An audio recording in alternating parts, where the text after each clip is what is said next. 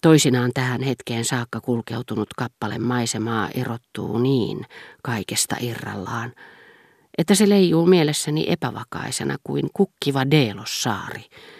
Enkä minä osaa sanoa mistä maasta, miltä ajalta tai aivan yksinkertaisesti mistä unesta se on peräisin. Mutta minulle Mesegliisin ja Germantin tiet ovat ennen kaikkea sielullisen maaperäni pohjimmaisia kerrostumia, kestäviä alueita, joihin voin vielä tukeutua. Koska minä niillä kävellessäni uskoin ihmisiin ja asioihin, niin ihmiset ja asiat, joista ne ovat minulle kertoneet, ovat ainoat, joihin minä vielä suhtaudun vakavasti ja jotka tekevät minut vielä iloiseksi. Ehkä luova usko minussa on ehtynyt, ehkä todellisuus muotoutuu vain muistissa.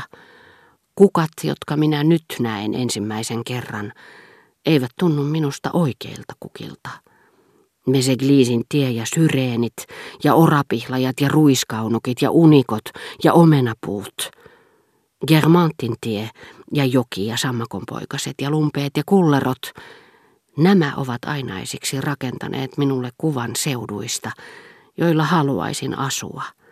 Ja tärkeintä olisi, että siellä voisi käydä kalassa, soudella, nähdä goottilaisten linnoitusten raunioita ja Saint-André de Chancesin kaltaisen kirkon, joka on jykevä, talonpoikainen ja kullan värinen kuin kuhilas.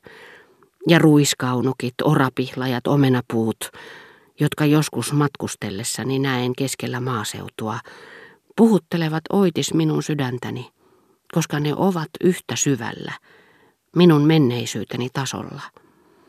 Ja kuitenkin, koska joka seudussa on jotakin yksilöllistä, kun minun tekee mieleni nähdä uudestaan Germantin tie, ei minua tyydyttäisi se, että minut vietäisiin joelle, jossa kasvaa yhtä kauniita, kauniimpia lumpeita kuin Vivonnessa, niin kuin minä en iltaisin kotiin tultaessa hetkenä, jona minussa heräsi tuska, joka myöhemmin siirtyy rakkauteen ja voi jäädä sen erottamattomaksi seuralaiseksi, olisi halunnut, että minulle tulisi sanomaan hyvää yötä äiti, joka olisi kauniimpi ja viisaampi kuin omani. Ei. Voidakseni nukahtaa onnellisena, häiriintymättömän rauhan tunnossa, jota yksikään rakastajatar ei ole osannut antaa minulle, koska rakastajattaria epäilee silloinkin, kun heihin uskoo, ja koska heidän sydäntään ei saa koskaan omakseen samalla tavoin kuin minä yhdessä suudelmassa sain äitini sydämen kokonaan, eikä siinä ollut pienintäkään taka-ajatusta, ei jälkeäkään tunteesta muita kuin minua kohtaan. Minä tarvitsin hänet. Äidin. Hänen piti kumartaa minun puoleeni kasvonsa, joissa toisen silmän alapuolella oli kuuleman mukaan kauneusvirhe, jota minä rakastin yhtä lailla kuin muutakin. Ja samalla tavoin minä haluan nähdä sen Germantin tien, jonka olen tuntenut. Maatalon, joka on hiukan erillään kahdesta aivan vierekkäisestä talosta tammikujan päässä. Ja nämä niityt, auringossa kimaltavat kuin lampi, joille piirtyvät omenapuitten lehdet. Tämän maiseman, jonka yksilöllisyyden voima toisinaan yöllä unissani puristaa minua melkein yliluonnollisella tavalla, ja jota minä herättyäni en enää pysty löytämään. Koska Mesegliisin tie tai Germantin tie pysyvästi ja erottamattomasti liittivät minussa yhteen erilaisia vaikutelmia pelkästään siksi, että saivat minut kokemaan monia samaan aikaan. Ne tietenkin asettivat minut tulevaisuudessa monille pettymyksille ja jopa monille erehdyksille alttiiksi. Sillä minä olen usein halunnut tavata jonkun ihmisen tajuamatta, että syynä oli vain se, että hän toi mieleeni orapihla ja aidan – ja pelkkä matkustamisen halu on saanut minut uskomaan ja uskottelemaan rakkauden puhjenneen uuteen kukoistukseen. Mutta myöskin tällä tavalla ja olemalla jatkuvasti läsnä kaikissa niissä nykyisissä vaikutelmissani, joissa se on mahdollista, tiet antavat vaikutteilleni perustaa, syvyyttä, ulottuvuutta, joka muista puuttuu. Ne antavat niille myös lisätehoa, lisämerkityksen, joka on olemassa vain minulle.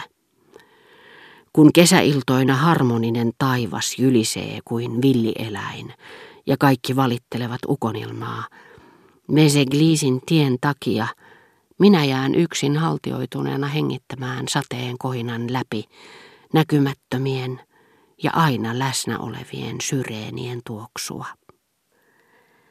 Näin minä usein haaveksin aamuun asti Kompreen ajoista, surullisista unettomista illoista, myös monista muista päivistä, joiden kuvan jokin aika sitten palautti mieleeni teen maku. Kompreessa sitä olisi sanottu tuoksuksi. Ja muistojen mieleen tuomana – sitä, mitä minä monia vuosia myöhemmin tästä pikkukaupungista lähdettyäni olin kuullut Swannin rakkaustarinasta, joka oli sattunut ennen minun syntymääni.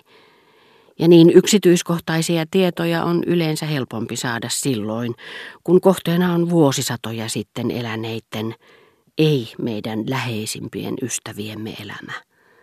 Tarkkuus tuntuu mahdottomalta, niin kuin tuntui mahdottomalta puhua kaupungista toiseen. Niin kauan kun ei tunne keinoa, joka poistaa mahdottomuuden. Kaikki toisiinsa liittyvät muistot olivat koostuneet yhdeksi ainoaksi massaksi, mutta muistot, vanhimmat ja uudemmat, tuoksusta syntyneet, ja sitten ne, jotka olivat vain toisen henkilön muistoja, minun häneltä kuulemiani, saattoi kuitenkin erottaa toisistaan. Välillä ei ehkä ollut rakoja, todellisia halkeamia, mutta kuitenkin juovia, erilaisia värejä, jotka joissakin kallioissa, joissakin marmorilajeissa paljastavat erot alkuerän, iän ja muodostuksen välillä. Kun aamu koitti, oli heräämisen hetken lyhyt epätietoisuus tietenkin jo hyvän aikaa sitten haihtunut. Tiesin, missä huoneessa todella olin, Olin rakentanut sen ympärilleni pimeässä pelkä muistin varassa toimien tai apunani ja viitteenäni pieni valonhäivä, jonka alle sijoitin ikkunaverhot. Minä olin koonnut sen kokonaan ja kalustanut niin kuin arkkitehti ja verhoilija, jotka jättävät ikkunan ja ovet alkuperäisille paikoilleen.